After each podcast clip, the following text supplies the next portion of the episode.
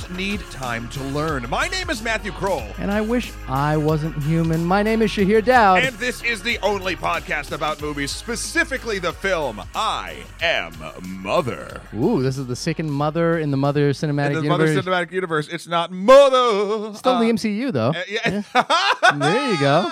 Shahir with the first MCU joke right off the bat. First 10 to 15 seconds, I would say. I think Baby Dread coined it best was that I use the MCU as like a reference to engage you.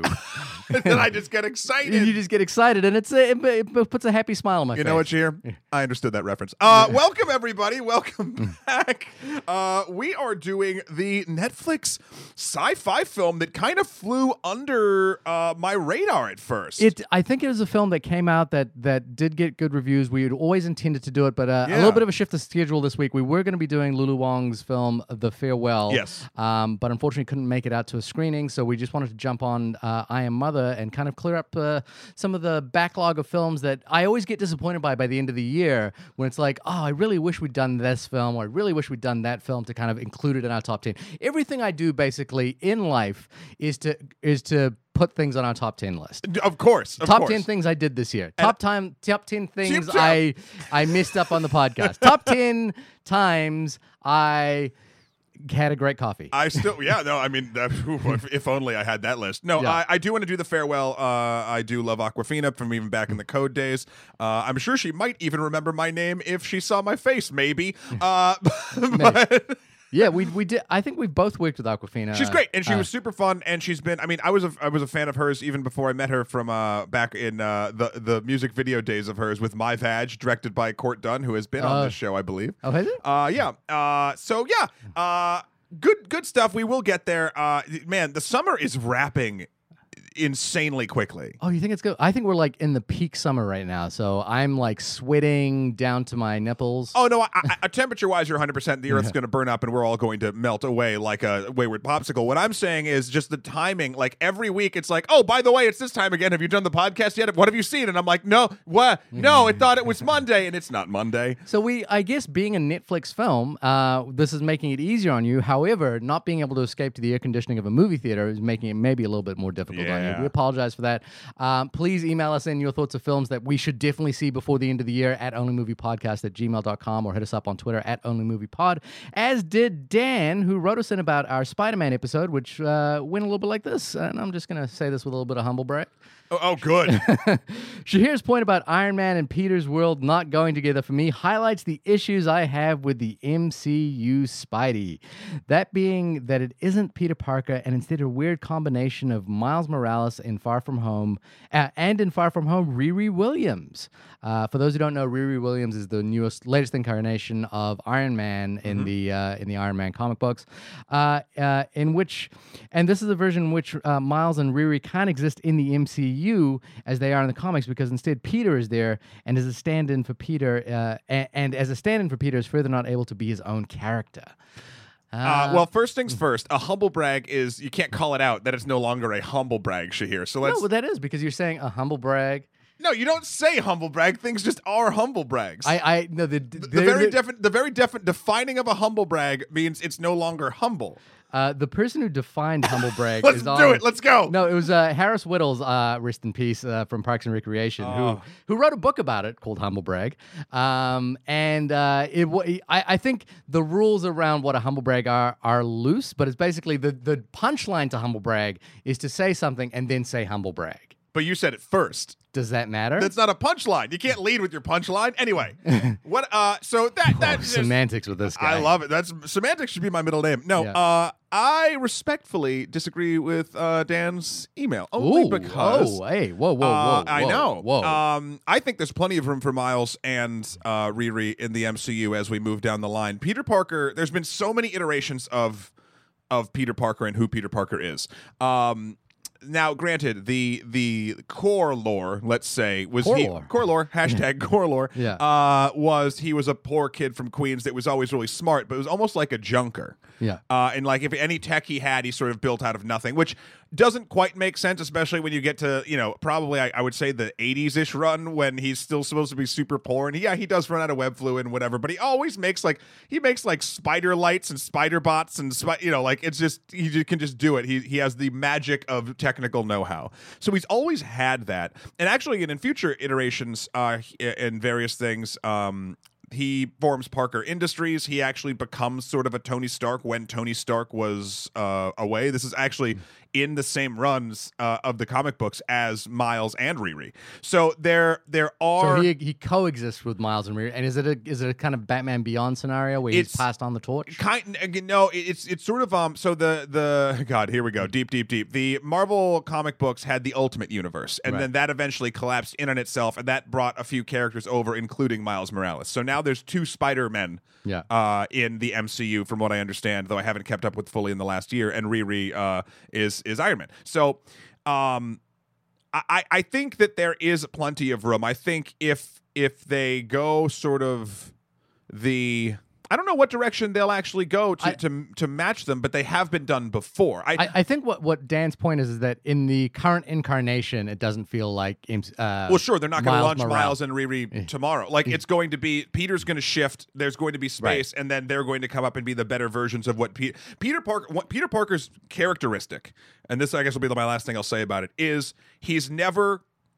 Because of what he's always pulled in a million different directions, he's only good enough to do one thing at a time. Right. And he's always trying to do all the things at the same time. And no matter what, if he saves the world, his family life suffers. If he messes up a thing and goes after a friend or whatever, they might be safe, but then something dangerous will come down the line. Money always tanks for him because it's just sort of how it goes. He is a classic, like... 1 foot forward, 2 steps back character. And sometimes he gets ahead, like I think he's kind of positioned right now in the MCU. But I have a feeling as things sort of move forward, especially with this the revelations at the end of the last film, which I won't spoil in case you haven't seen it, things might go a different way. Okay. Anyway. I no real opinion about that other than I guess my only thought about the Peter Parker MCU thing right now is it feels... I want more Miles Morales. I want more Into the Spider-Verse than I do MCU Spider-Verse. I bet you at a certain point they will figure out a way to sort of... Bend the two worlds together. Kind of, like, at least in a rules-based perspective... Like, if Miles Morales shows up in the MCU... His uncle has. His uncle has, yeah. Prowler. No, Miles Morales' uncle has. Yeah, Prowler. No, Prowler was the Prowler. Oh, was that Danny Glover's character was Prowler? Yeah. Oh, okay, all right. Yeah. So I don't know. They could easily do some multiverse shit if they wanted to, and I think no one would care at this. It's gotten so weird.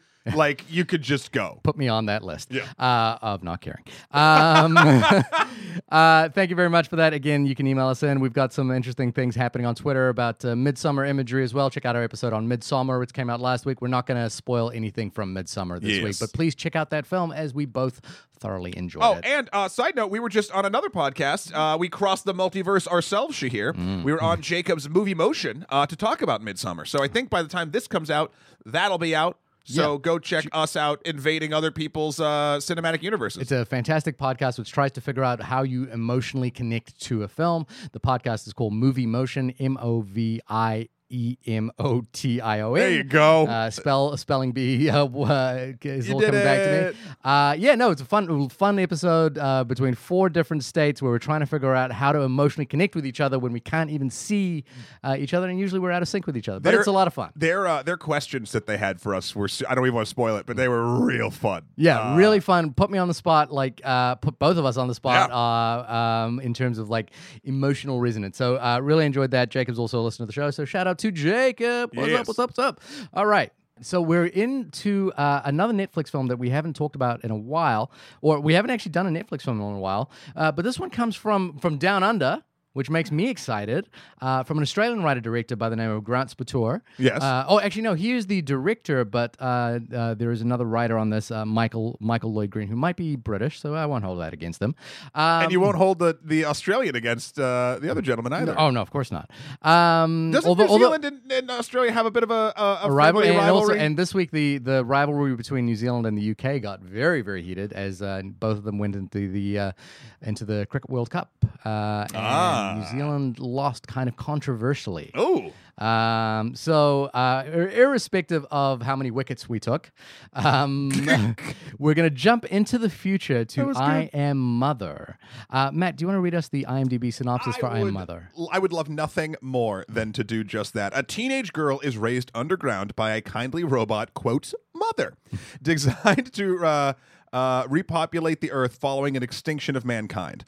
But their unique bond is threatened when an inexplicable stranger arrives with alarming news. Alarming news? Yeah. You're being raised by a robot. That's pretty alarming. You're being raised by a robot! Yeah. But it's not, that's a whole cave shadow scenario. You don't know that that's weird. So I put this on in the middle of the night last night. I've been working very long hours, and so this was the last task among many that I put on. And the first thing that freaked me out was the runtime. It was it's close to 2 hours, and it was yeah, it's close to 2 hours, and the only thing that freaked me out about that was that I'm tired. No, 2 hours doesn't normally freak me out, but I'm very tired, and I started watching at midnight. I could not take my eyes away from this movie. Yeah. And my wife was sort of in the next room. She heard the baby cry, and she came out, and she was like, oh, what is this movie? And she sat down, and she started watching. Oh, she watched it. And she was like, man, this is great. I don't normally do like a non-analytical, I just love a thing. I just love this thing. I love this thing pretty unabashedly, and I have so much to say about why I think this is kind of a work of genius. But more than anything, I think there's been a run of... there's a thing in the short film world of proof-of-concept science fiction short films. Yes. Which often turn out to be less than stellar in terms of their effectiveness. But it is the... When they become a feature, you're saying. When they become a feature. But basically, and you and I both know this, I've taken a bunch of meetings about this, but essentially, every studio is always impressed by... a young filmmaker able to create a science fiction short film because science fiction, for whatever reason, demonstrates a technical acumen, and so whenever someone does a short film that demonstrates a technical acumen, that is heralded as something very valuable. It also usually science fiction properties are very sellable, much like horror was back in the day. We also live in a period where science fiction is much more producible than it used to be. I have a theory on why the technical acumen, like why it's sort of a proof of the person's abilities or whatnot. Yeah. And I think it's because in order to craft a compelling sci-fi film, no matter what your budget, no matter what you're doing, you have to balance all of your elements to make sure that whatever fantastical world you're building it feels real. Yeah, it's world building. It's one more step, because you have to do that in any film, right? Yeah. But if you're doing like a drama set in the 2000s, like you got to get that sort of feel right. But at the same time, you're just worried about making people feel like people, or making them feel like however you want them to feel in that constrained space. This is be a real person, but also there's sentient robots and underground bunkers and an extinction level event. But make us believe this, right? And it's harder, I think. It's harder. It's more. It's well, more what's unfortunate for me observing from the sidelines is that there's a lot of incredible dramas, comedies that aren't genre pieces that get looked over in favor, in my opinion, of lesser science fiction pieces, because the science fiction pieces just have that kind of whiz pop bang factor to it. So it's all shiny. But this was, in fact, everything I'm saying, this was not a short film, I believe, but this was a feature length pitch that was 2016. That was written, and it ended up on the blacklist. And the thing is, I think this is the epitome of what people are actually looking for in that genre, or should be looking for. It's a shame that it hasn't made much more of a splash. Although I can't imagine watching this and going, we're not going to hire this guy to do 100 different films. Then I want to, and I think the thing that I want to posit for our later on discussion outside of just the things we liked and, things we think worked. I wondered very curiously and want to posit as a question, what if the world of franchise building looked and felt like this? Because one of the things that I kind of felt very strongly while watching this is that this is a spiritual successor to the Terminator films. And if the Terminator, and I think the Terminator films past Terminator 2 have all been pretty bad. If a Terminator film felt like this, I think we'd be in a pretty amazing place. And this to me really felt like a spiritual, not necessarily a direct sequel or anything like that. Or a thematic successor. But it's spiritual successor to the Terminator franchise, in that I think it captures the essence of what makes Terminator special, and not the whiz pop bang things that we all kind of, that I think every movie has just tried to build on. I think it. Oh, that, this is a big question. There's no right or wrong answer. I'm just kind of positing it for later. But that was my initial thoughts as I was watching. I'm 50-50 on that. I think I don't. Again, I think there is no right answer. The Terminator for me, beyond just the action, sort of the, as you've quoted, the whiz bang of it. Has always been about the fear of man's creation sort of destroying us, right? And that destruction in the Terminator films was just killing us because it's only known war. I mean, you could even look at, we just did so many things on Extra Sci-Fi and Extra Credits. We just did I Have No Mouth and I Must Scream, which is basically a story where... the computers of the world eventually linked up, became sentient, and because it was only fed on like military and like killing data, like that's all people became. And then when it killed all the people, it left 6 alive just to torture because it was so angry, or whatever the computer equivalent of angry was. That to me is a very Terminator feeling thing. What's even more, I think, and this is where I think it might be rather than a spiritual successor, and again, this is a semantic thing, I might even say an evolution, because, a monster coming to kill you because it hates you because it was programmed to hate you is scary, right? A monster that, and without getting into too many spoilers, like might still have some best interests of things at heart behind why it's doing things. Yeah. I think is much more interesting and makes you not. There's the baseline. Oh no, I might die. Sort of scary, but then there's the. Oh God, I might agree with why I'm gonna die. Like there's a lot more to think about from a humanity perspective in I Am Mother than the Terminator films. Right, and I think spiritual successor and evolution aren't mutually exclusive. No.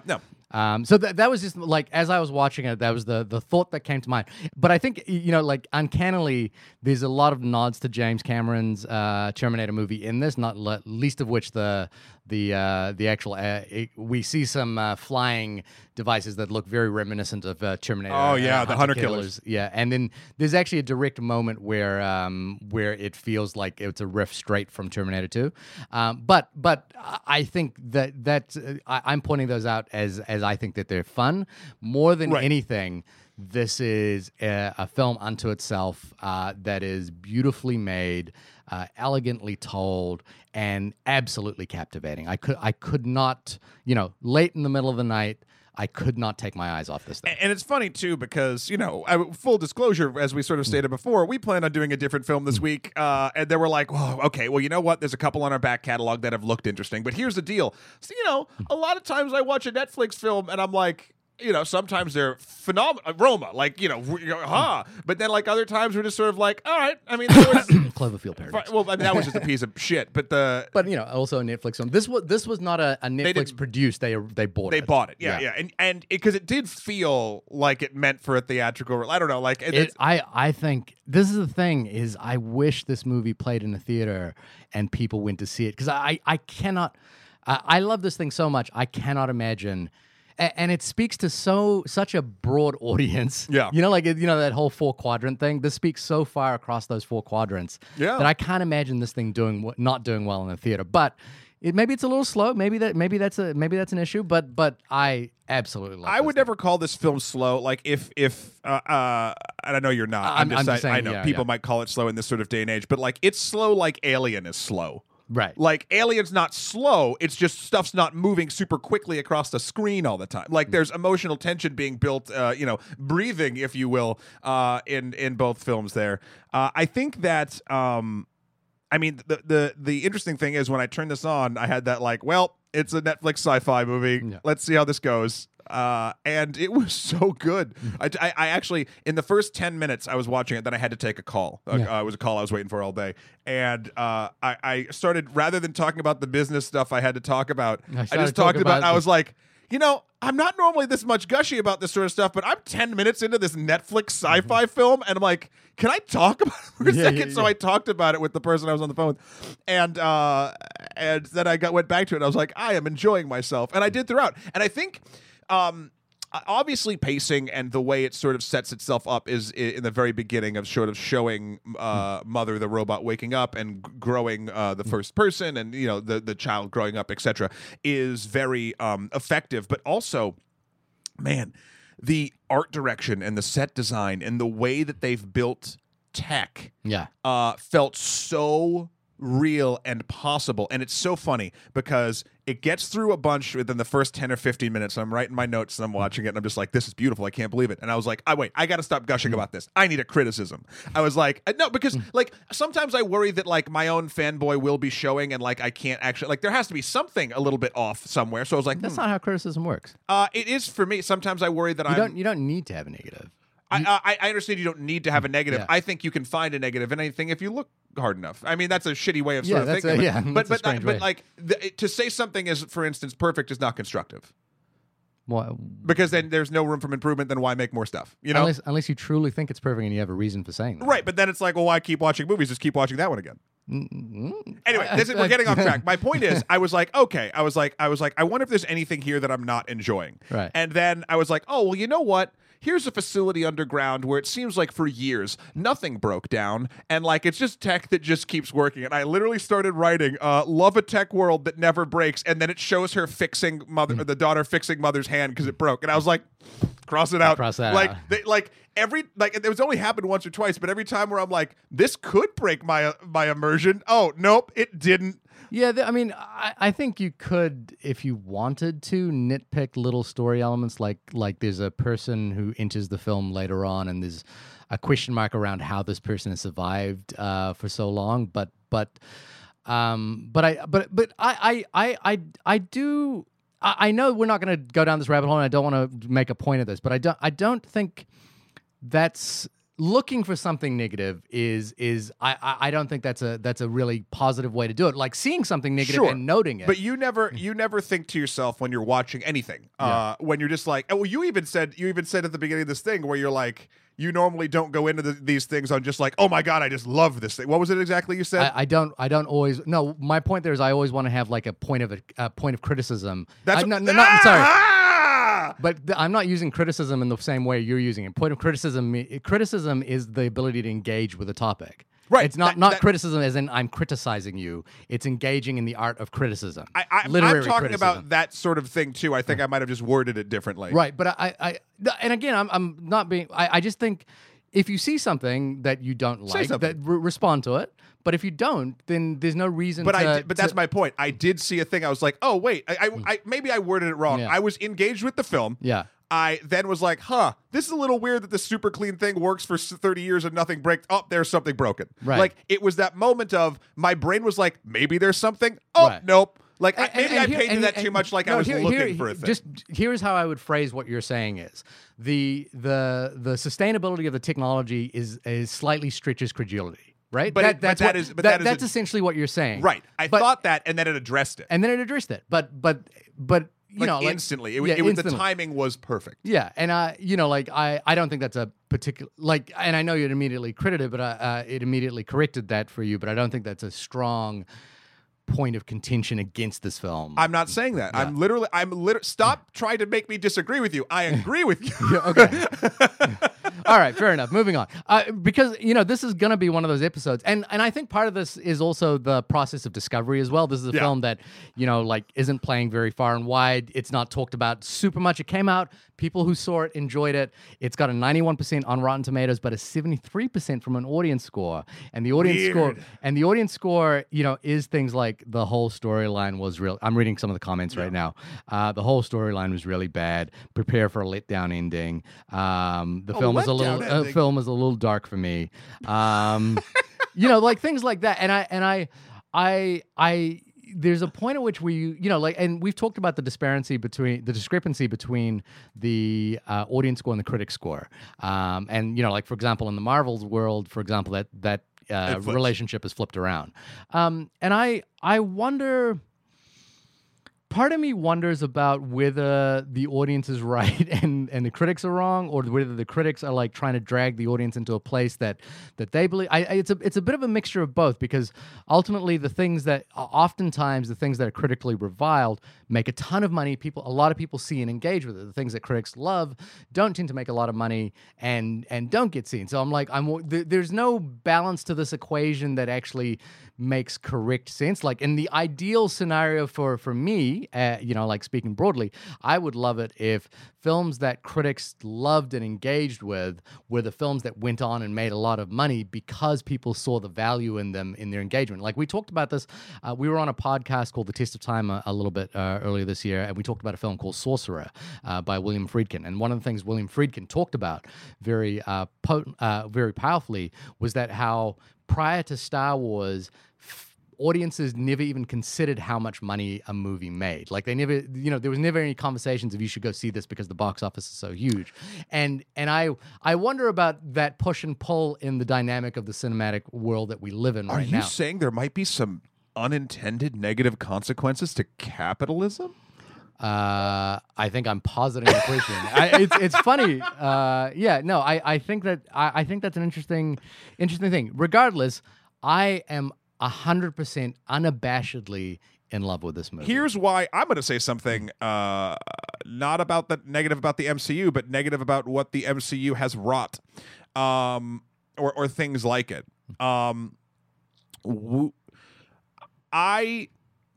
I think people know at this point. I seem to like, you know, I'm obviously a big fanboy of that sort of stuff and the summer blockbuster action stuff, of course.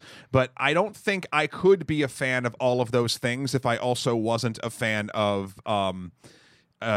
deeper, more consistently psychological, I will say, cinema, because I need for my viewing diet, I need all stuff. I obviously, the food pyramid is bullshit, but like, you do need to when fueling yourself, no matter how you're describing it, too much of one thing is always bad for you.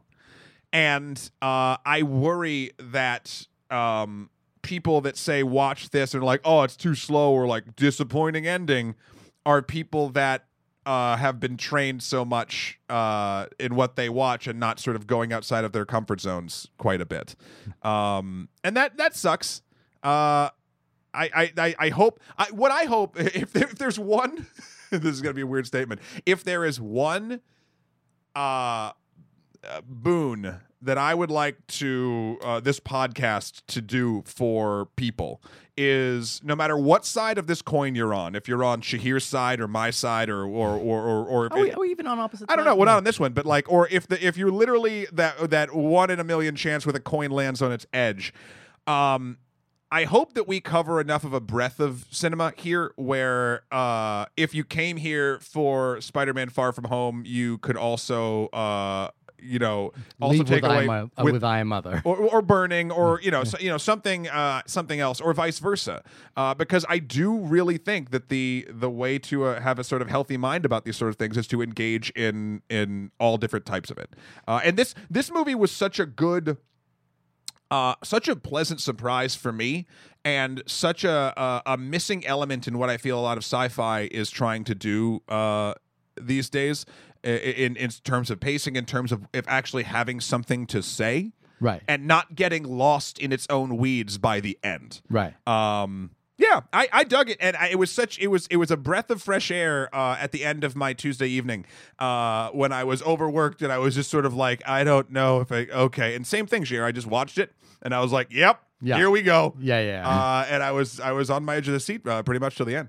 And I think the reason is that there's so much meat on this film to chew on in terms of what it's asking philosophically. And to me, that was the sort of most interesting parts of Terminator and the Terminator 1 and Terminator 2.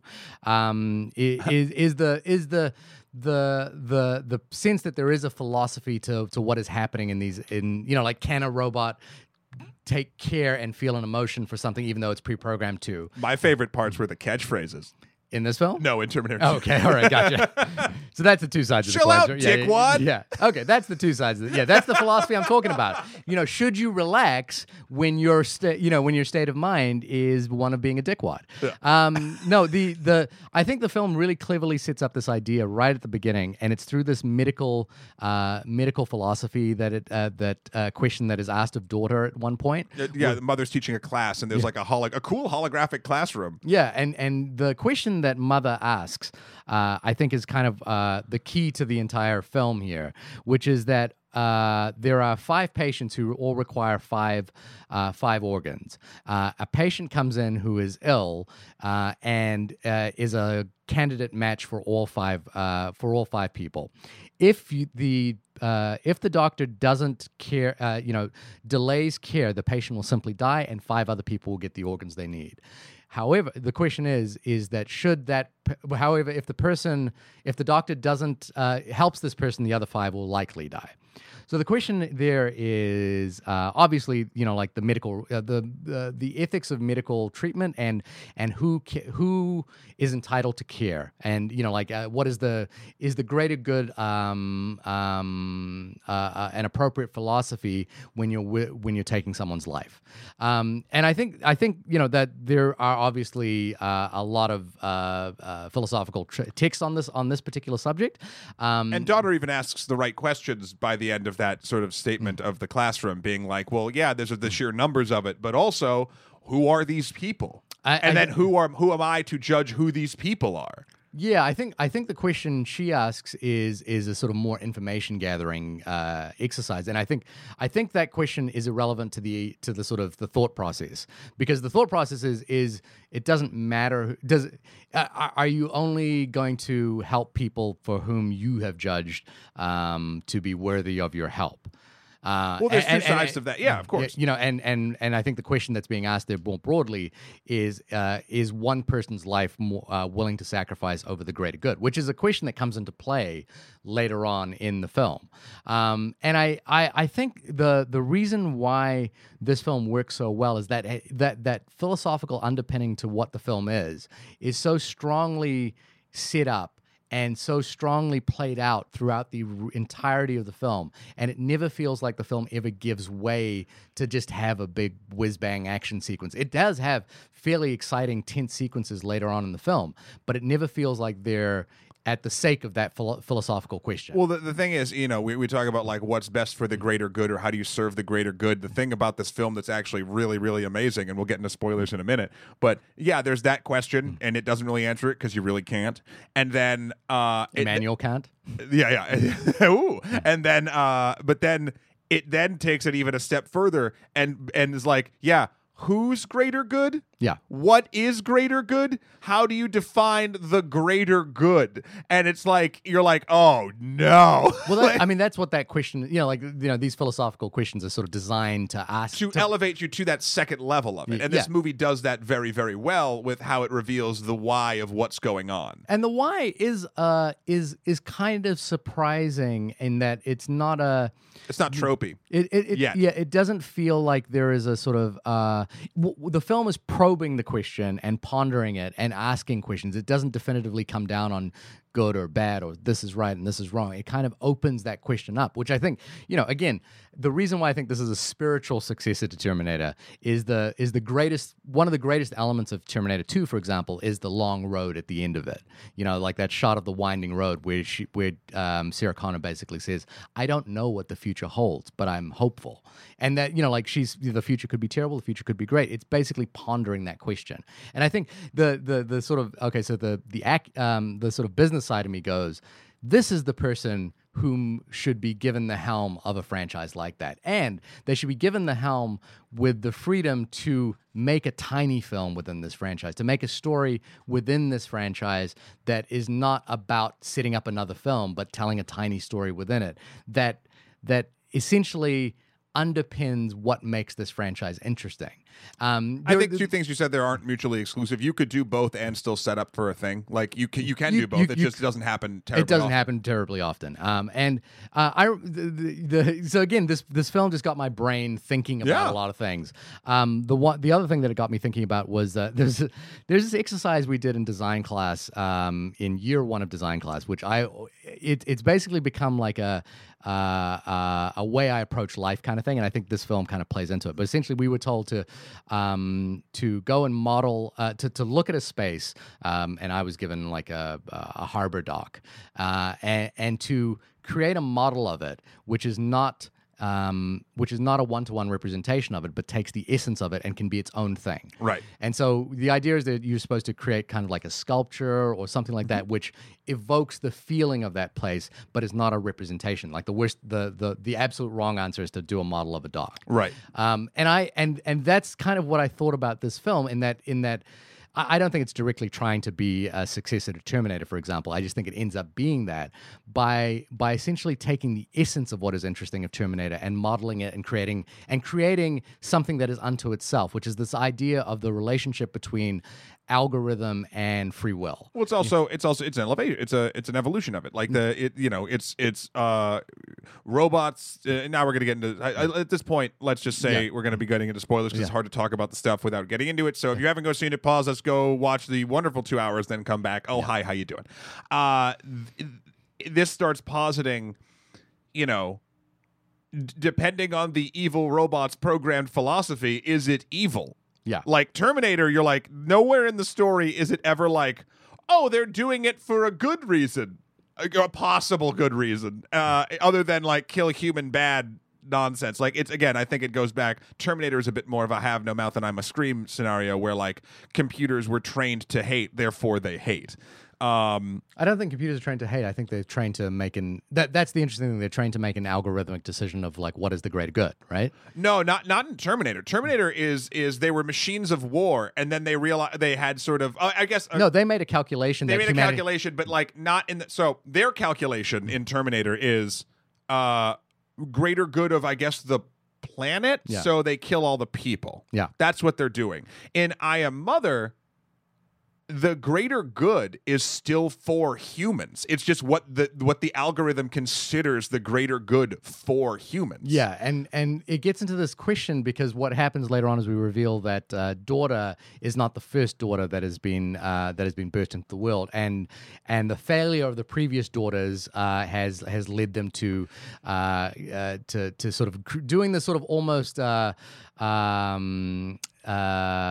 I guess selective breeding process. Although I will say Mother's selective breeding process was really flawed, which is that she wasn't breeding. She was basically taking isolated cases and hoping that they would turn out, as opposed to, like in genetics, taking the best of this person and putting it in with this person. She was doing what humans have been doing with dogs, for instance. With dogs is like, for example, the breeding of foxes has a long story of like how foxes became domesticated. But I'm saying I do believe that Mother's plan would eventually get there with the breeding of the type. She's creating the proto people to then breed with. Yeah, exactly. And if they don't measure up, something I thought was really smart about this movie was the line that I said in the beginning: "Mothers need time to learn." Yeah. And at first, when we first found out that there were other kids and they were basically their remains were incinerated. The way they play this character of Mother, I was on Mother's side for most of this film. Yeah. And I was like, I bet you it's a misunderstanding. I bet you, like, the line of it takes mothers a long time to learn would be like her basically, and it's a horrible thought, but a machine raising a child, there's going to be accidents. And like, I thought it was like she accidentally killed kids as she was. I thought it was going to go that route of like questioning, like, it can't do this great the first time. Yeah. And of course, it doesn't do that, but I liked that my brain went there and that it did it. It had another subversion again, where I was like, oh, yeah, the text is open enough that you could interpret it, or you could allow yourself the room to interpret it in many ways. I think it has a very definitive of the what happened and why. I think it has a definitive ending in terms of what Mother was doing. Yes, but but I liked that I didn't up until the end. I didn't have a clear eye like. It left me guessing the motivations of what Mother was doing. Yeah, and I think the ending is kind of that opens that question, because ultimately Mother posits the self-sacrifice she sort of takes in the. She accepts the self-sacrifice that she posited originally in that medical question, because essentially what Daughter says in that sequence is like, if I'm giving up my life, then I think that's okay. I'm expected to take on the burden, but I can't choose that for somebody else. Yeah. And Mother makes that choice at the end by allowing Daughter to shoot her. But of course she doesn't really, because Mother is part of a greater consciousness. And she also, there's a final sequence with Hilary Swank, which realizes that Mother's role in all of this has been slightly, I'm not sure if insidious is the word, but slightly meticulous. Yeah, slightly more involved. And the question I pondered was was the source of embryos Hilary Swank? What? Oh, interesting. No, I took it as. I don't know, because the film doesn't really talk about, first, it lies in the beginning of the film, and it's like, oh, there was a plague, and humanity died, and that's why we're here, and you can't go outside because the contagions and blah, blah, blah, blah, blah. Turns out that's not the case. Seems like robots just killed a bunch of people. No, is that the case? I think they talk about how humans died out, but they didn't say why. Well, they talked about humans. Robots are certainly killing humans now. Yeah, well, because they were basically killing humans. Or were they? Because Hilary Swank's character, who does she have a name? No, she's woman. She's woman. Says that they flooded out the mine shafts, which is where the. But here's the thing that could have happened. So this is what I love about this movie. The stuff that the human characters are talking about, they talk about in terms of, a human being's lifespan. Right. Mother's playing, hundreds or thousands of years game. Yeah, here. Well, she's a... Because, yeah. Her lifespan its life, I should say. And so they're talking about, the machines came and stormed the caves or whatever. We don't actually know why the machines started killing the people. Right. Maybe there was a plague and people were going crazy, and then they had to do it, and their motivation was programmed to save humanity, and the way they thought to do it was start it again under the tutelage of their own the programmed code of ethics that they sort of have. Yeah. Maybe they saw the Earth in a Terminator-esque sort of scenario where it's just people just killing each other in senseless wars, and they're like, "Yeah, we can end this and do it better. But we can do it better based on what humans taught us was ethical, because they're not acting ethically." So maybe they did then swarm and destroy all the humans in a great war. It never goes into that. I think there's a certain degree of imagery towards the end as Mother and Woman are walking across the sort of barren landscape, which suggests that there was Mother and Woman. Yeah, Daughter and Woman. Walking across the landscape, and we see sort of a barren lands, a barren ground where things don't grow, and then they're passing oil wells and rigs and things like that. As in, the implication to me is that there is a resource problem and an eventual dying out of the ability to grow food. Maybe it's an environmental thing. Yeah, maybe it's a thing that humans. Maybe humans killed the ability to sustain their own population, and then they're Woman talks. Hilary Swank's character talks about how she'd never seen crops grow, but suddenly in the last, suddenly crops are starting to grow, and the machines seem to be cultivating a process for growing food. So this is the interesting thing, because machines don't need food unless they need unless they're using cornstarch oil or something like that.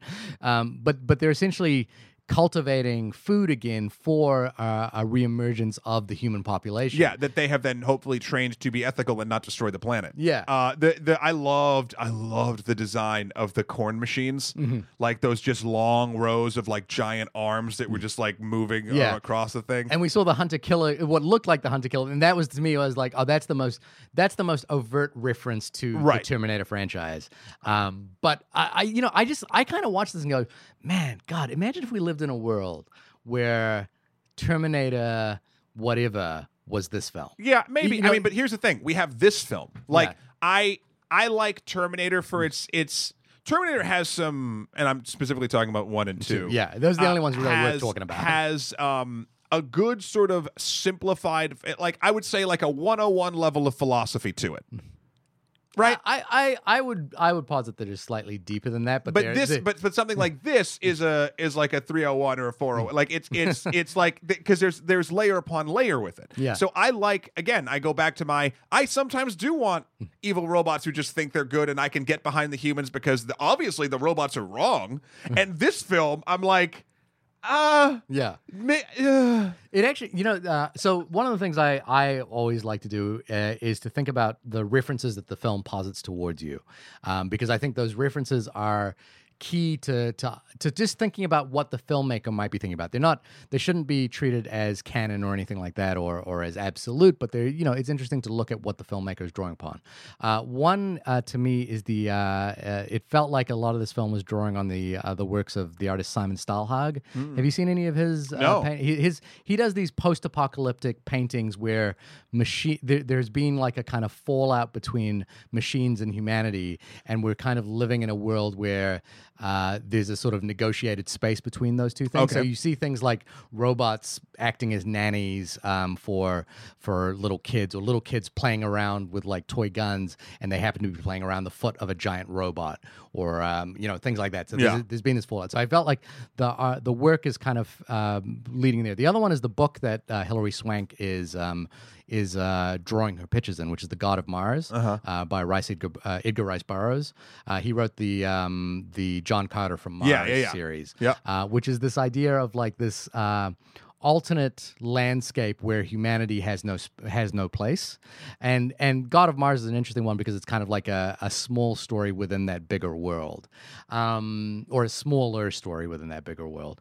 And I think that approach is really fruitful in this case, like the sort of, ultimately this film ticks so many boxes that work so well. Again, I thought of the film we reviewed a couple of years ago, 10 Cloverfield Lane. Yes. Like that sort of sense of... Shout out to Dan Trachtenberg, who just redid the Warframe opening cinematic, and he's about to be doing the Uncharted film. Yep. I thought about that sort of self-contained cinema of doubt, like where a character is doubting the sort of the truth that has been presented to them, sure, and has to negotiate whether that truth still holds. And this character of daughter kind of has to do that several times over. I thought about the film Moon a lot, the Duncan Jones film, with this sort of sentient artificial intelligence that is ultimately there to help this character that is entirely isolated. That is ultimately there to not let us watch that film anymore because it's the voice of a problematic actor. Oh, yeah, there is that. I'm kidding. I'm kidding. I don't know. Yeah. I really enjoyed Rose Byrne's voice in this film. I think she did really great. Something interesting. We've been talking for roughly 45 minutes about this film, and it's good because, and this is a weird thing, we didn't talk about like we've just been talking about the film as the film. Right. We talked a little bit about the art direction and stuff, but the performances in this movie all around are phenomenal. First and foremost, I'll even say your boy Luke Hawker. So I know I've met Luke Hawker a couple of times. I've worked on projects around him. He's an actor from Wellington, New Zealand. He works at Weta Workshop. He was the lead director on the Mother robot, which is actually him. He's the actor in this suit they designed. I loved when... It reminded me of Interstellar, for example, when Mother started running...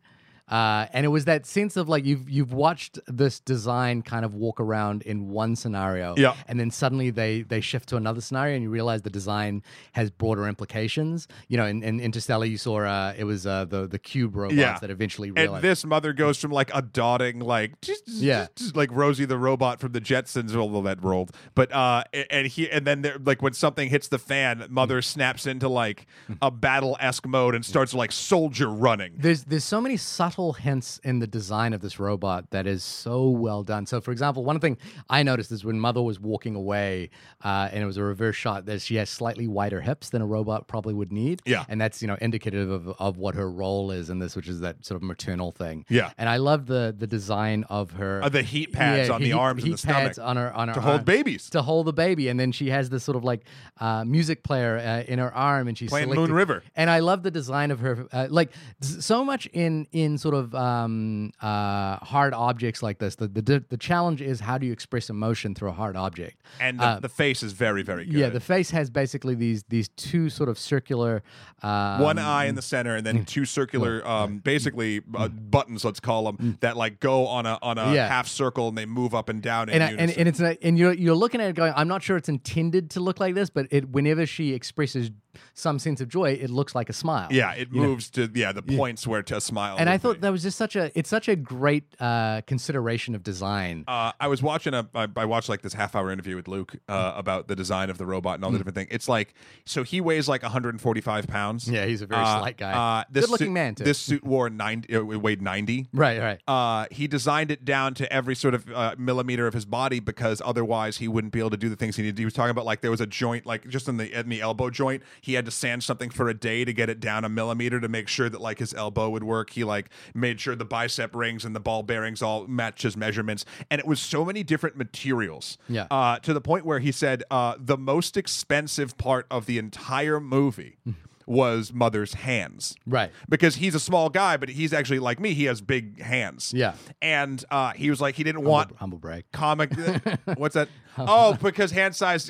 spoiler alert, hand size and penis size totally not incongruent? I don't know. Ask the President of the United States. Oh, no! But the... he was worried that the robot would have like just these dumb big hands. So they spent the majority of or a lot of their budget on making the hands are made out of actually what's it called? It's setted titanium. Okay. And it's 2 millimeters thick across all of the pieces, so it can actually maneuver. He can actually it's light enough and it moves digit. And whatever. And the interviewer, when they were looking at it, like they both sort of nerded out because they were both machinists, and they're like, "Yeah, this shouldn't be able to like. Not this has never been like built like this before, but they needed it to have because Mother has to do very specific, precise things. Yeah, other cool stuff. The way he saw in the suit was through basically the same type of optic cameras that drone pilots use." So like it's like a almost like a stereoscopic 3D thing where it's like a you kind of sort of see in 3D. You put it you mean the actor inside Luke in the suit, and so he could actually see. And granted, he didn't have any periphery, and he had to rely on his team to sort of take care of him on the sides. But like they first tried to like make it so he could see through some of the stuff, and it just didn't work. So they had to put cameras in and whatnot. I mean, obviously, this is the sort of fundamental thing here is that it's a live practical effect. It shows and helps. And God, just do this more. I go back to I was talking. It's expensive though. I know, but like that's where your money should go. Like a lot of times, depending on like for instance, when they get outside of the bunker, it's very green screen. You can tell. I think it's an augmentation of like real locations. I mean, I don't think that they were ever off of a studio. I honestly don't think so. We should look it up because the beach thing felt like it was they were on. Oh, maybe they walked to the beach. Yes, but like when they were in the barren field on the beach when it wasn't the water, like everything did feel green screen to me, which is fine. But like that's sort of my point. They knew they had a certain amount of money, and they knew what was the important element versus what they could dump more money into to make look 4% better. Right. Like, and that's just smart producing. And when you're having Mother is one of the main characters. Right. And if it was a CG robot, I just don't think you could pull off the type of things you'd need to pull off with Mother. Yeah, it's funny. I've been for the last week, I don't know why this has been my relaxation binge, is watching a bunch of filmmaking reality shows like Project Greenlight. And The Chair, and you. The reason I watch them is I think it reminds me of the challenge that every film comes up. You know, every film is a miracle essentially. But in the last season of Project Greenlight, there was this like real push for the director to shoot on film. It was like this famous thing. It memed all over the internet when it came out in 2014. And basically, the director was given a choice: you can have $300,000 to shoot this film on film, or you can have 2 extra shooting days. and the director chose to shoot on film. And I think the thing that you're talking about there is that is the subtle choices that you have to make for the success and health of the film. Yes, at the sacrifice of other things. Yeah, and one of the sacrifice. Although there's no part of me that goes, if you're not interested in sort of production management, production of films. If you're watching this, I don't think anything feels compromised. Like nothing when you watch it feels like, oh, they had a low budget. Like it feels like you're saying outside of being sort of industry person? Like, yeah, looking at it like in that way. Yeah, if you're a general audience member, there's nothing in this that looks and feels cheap or that like they had to compromise on a certain vision. It feels like the vision was the thing that was articulate. We talked about this on Hereditary, where the film was kind of designed. Like they built the sets for that film, and it seems like an odd choice because it was just a house, but it was so integral to the design of the film that kind of made sense. And it was like the production really like understood that. And I think that's what you're talking about in terms of the articulation of this. Of course, they managed to get the infrastructure of Weta Workshop behind this, which for those who aren't involved in the industry, Weta Workshop, Weta Digital are two of the best, both practical and post-production visual effects houses in the world, both in New Zealand. Shout out to my hometown, Wellington. Humble brag. Humble brag. Is that a humble brag for me? That's more of like a generalized humble brag. No, that's a shout out because I'm not involved with any of those two places. I'm just like celebrating that they exist. Humble brag was if I owned Weta Workshop, if I worked there, or I was somehow involved with those places. I'm not. But I'm bunch from of the there. Place. Yeah, yeah. I mean, that's like saying that humble brag. New York produced Martin Scorsese. That's because of humble brag. Humble brag. That makes no sense. The rules of humble brag. I'm going to make it so nebulous that it will not work anymore. Right. You should. There's a great humble brag. There's a great episode of Comedy Bang Bang with Harris Whittles talking about humble brag. Rest in peace, Harris Whittles. No. I think I there's so much to chew on this film, and I think you posited the question that it's not fruitful to say something is a perfect film, right? I would think and. I'm right now. Yes, sure. Let's go with it. I'm struggling to think of anything in this film that fundamentally doesn't work in a way that negates its overall style. What it's trying to do. And I would say that is a degree of perfection that I think is rarely seen. See, now we're getting into a very dangerous territory here, right? Because what's the implication of saying perfection? For instance, let's say because we both love this film and we can't find anything that it's doing that's particularly damage what it's trying to do, that we think it's like a perfect film, right? Yeah. The problem is, and it rotates back with different viewers and different audiences and et cetera, and I'm not saying this is me, but I could also see, let's just go back to a popcorny nonsense movie, Spider-Man Far From Home. Right. Someone could say, that's a perfect film because it did exactly what I thought it was going to do and what I wanted it to do and what I think the directors were trying to do. And then if we said that this was... we would be like, we can't say that person's incorrect either because it's all about. I mean, we even go back to the critic reviews versus the audience reviews of this film. Like people were like, "Oh, it's slow. The ending's dumb," and I know those aren't like constructive things to say, right? But we get into a bit of a slope there. I think the broader implication of what you're saying is that a critic can't make rationalized choices. I think again it goes back. That's what concerns me about what you're saying. It goes back to wording. I don't think anyone can say "I Am Mother" is a perfect film. I think someone can say "I Am Mother" is a perfect film for me, right? Because again, the definition of perfection is a bit, and then you want to go into like, and it's your middle name really should be changed to something. I know, but I think it's kind of important. And I find it very interesting too because. Okay, even let's go down the hole. If I said "I Am Mother" is a perfect film for me, right? It's a little bit weird because then the idea of perfection would mean like this is everything that this movie did is exactly what I want. But then if something else comes out. Right? I mean, not necessarily. Okay, fix what I'm saying here. Well, because we've had this discussion before about Guillermo del Toro, for example, where I've said I think his films are perfect films. Like I think not The Shape of Water, but what was the one? Pan's Labyrinth. Pan's Labyrinth is like in my estimation a perfect film. Like I didn't quite respond to it per se, but I think it's a perfect film. Wait, what?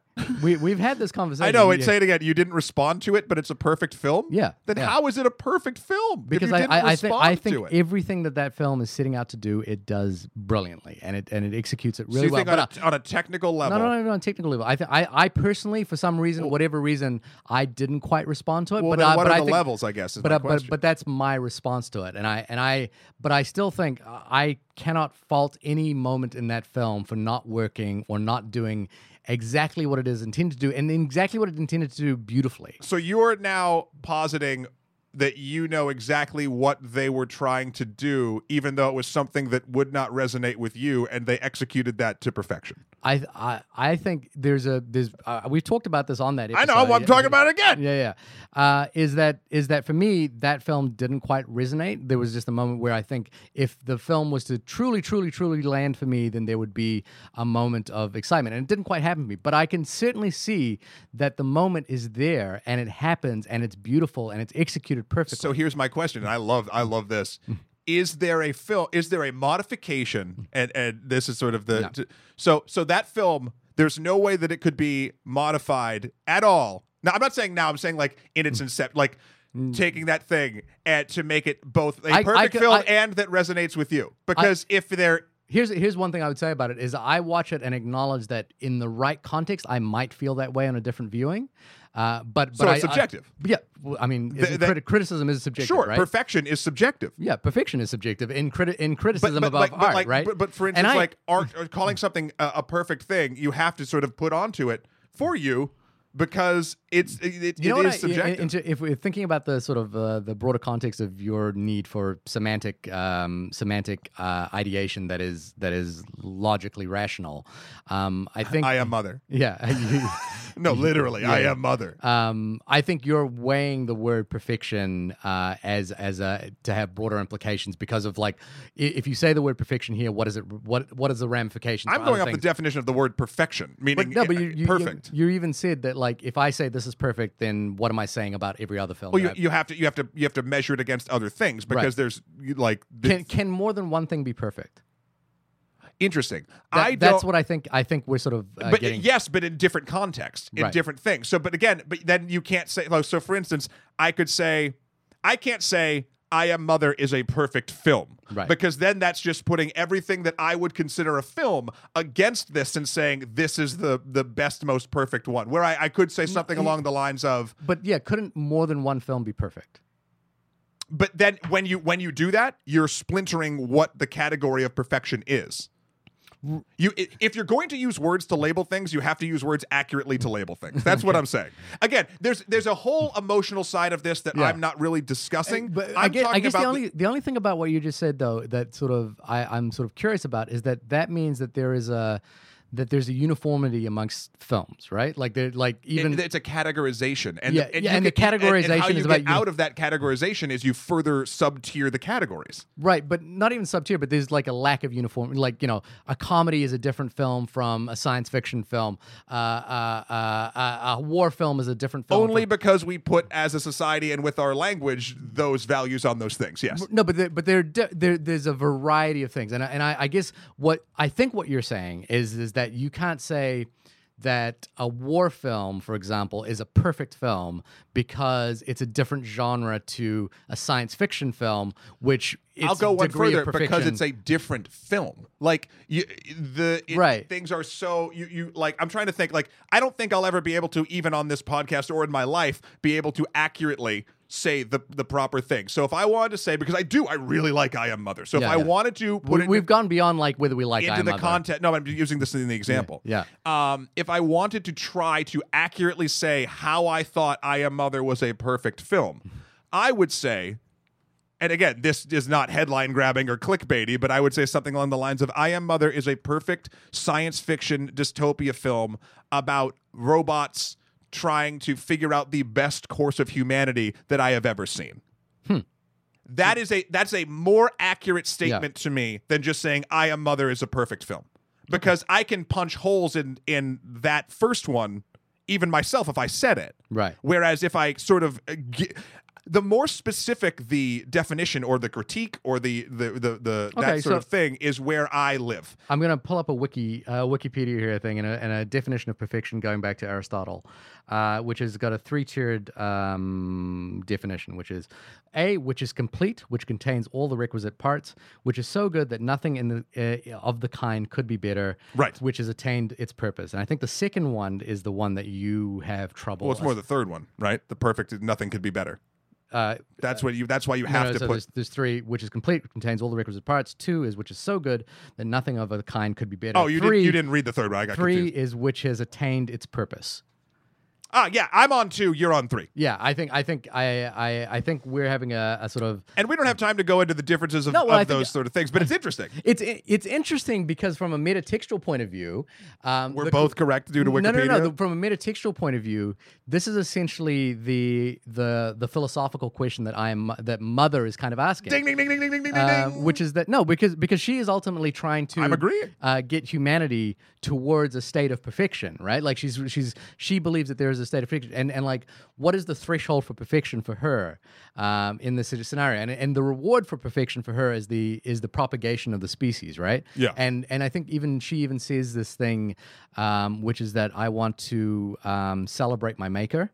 Or something like that, it reminded me of David from Alien Prometheus. Oh yeah, but yeah, which is far. I'll do the fingering, yeah. Said David. Yeah, far from perfect. But I think that's an interesting question because I think the broader philosophical thing that you're sort of getting towards is that nothing can attain perfection because the categorization of perfection requires a decategorization of other things, right? That's definitely a piece of it. Right. I don't know.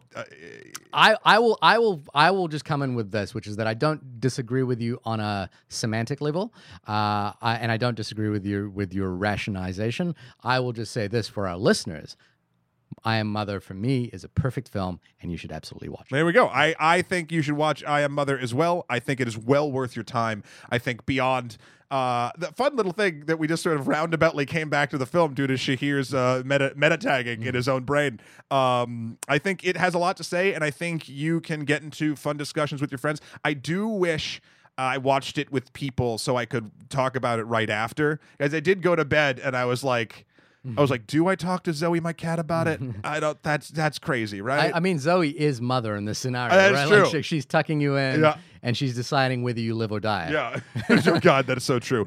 This has been the only podcast about the film I Am Mother. Shahir, when you're just not being perfect, where can folks find you? You can find me imperfectly being emotionally unresonant towards people at my website, www.shahirdaud.com. That's SHAHIRDAUD. Matt, when you are trying to figure out what is perfect, where can people find you? In the mirror. No, I'm kidding. I'm so kidding. Humble brag? No, that's just brag. No, and also a lie. You can find me lying at MATTHEWKROL.com for my life and works. Also, Skeletor, the number 4, PREZ on Instagram and PSN or Emperor MSK on Twitter. Also, shout out to the Extra Credits crew. We're doing some good stuff over there. Actually, you know what? We just finished a couple weeks ago our Extra Sci-Fi season on dystopias and apocalypses. And if you like the sort of thing about I Am Mother, there's a lot of different takes we do across, I believe, 10 or 9 episodes of great literary works of dystopias and apocalypses. 1984, Fahrenheit, Player Piano, a bunch of good stuff. Stand on Zanzibar. There's so much like sci-fi is a rich tapestry of messing with your brain and trying to figure out the logical fallacies of the world. And you should go check those out. Yeah. Next week. We don't know. What are we doing? I mean, hopefully we'll get to The Farewell, which I've heard very good things about. Hopefully if we can get some time for that. Please write us in if you have things that you want us to see. Hit us up at onlymoviepodcast@gmail.com or on Twitter at onlymoviepod. Tell us the things that we might be missing on Netflix or that we should see in a theater. I really want to see Once Upon a Time in Hollywood. Of course, we're going to see that. There's another person I knew has the... cinematic pod. Oh, I've forgotten the name. Hang on. My journey with that movie is the first trailer I was like, I don't care, and then every thing that's come out since I've been like, this just keeps getting me more pumped, and I don't know. Piped gets me more piped. I'm so piped right now. You're so piped. I actually have forgotten the name of the Podcast, but I think it's the Pure Cinema Podcast. There you go. With a friend from a long time ago who I haven't spoken to in a very, very long time, but the Pure Cinema Podcast with Elric Kane, who I went to college with, and who in the last week interviews Quentin Tarantino about the cinematic references for Once Upon a Time in Hollywood. And you listen to Quentin Tarantino and you realize that this man has seen more movies than I think any human being could have seen in one lifetime. Yeah. And he's so specific about the references he knows. Like he knows, he brought up a speech from a little known Elliot Gould film that, and he did the speech verbatim. Of course he did. And it was, it went on for a while and was remarkable, and you could tell it was off the cuff, like he wasn't like reading it from a list because he was prompted it somewhere. It's remarkable. His film history is remarkable. Well, you know, we had I had some not as nice things to say about The Hateful Eight, but Quentin Tarantino gets every dollar from me for all time. Yeah. Yes, we will definitely see Once Upon a Time in Hollywood, which might be the week after the fall. The probably. Farewell. Also, I felt bad that we didn't actually talk. I know we're just right back into the thing, but Clara Rudgard and Hilary Swank also did phenomenal in this film. It's funny because we got so wrapped up in what the film means, we didn't get into the performances. I did just want to shout that out because if there's any not negative thing that I have to say is like the future is all white people again. That's a snide remark. Well, the baby looked not white. Okay, the brother. Cool. Cool. It's legit. No, it is what it is. There was an hour and 40-something minutes of just white people in a robot. It should just be called Just White People in a Robot. Just White People in a Robot. Okay, if you enjoyed I Am Just White People in a Robot. No, I hate doing that thing which is like imposing a thing on it, but films reflect society, yada yada yada, yeah. Whatever. Anywho, so catch us next week when we might take in The Farewell. There'll be movies to talk about, yeah, or just one. Talk to you later. Bye bye.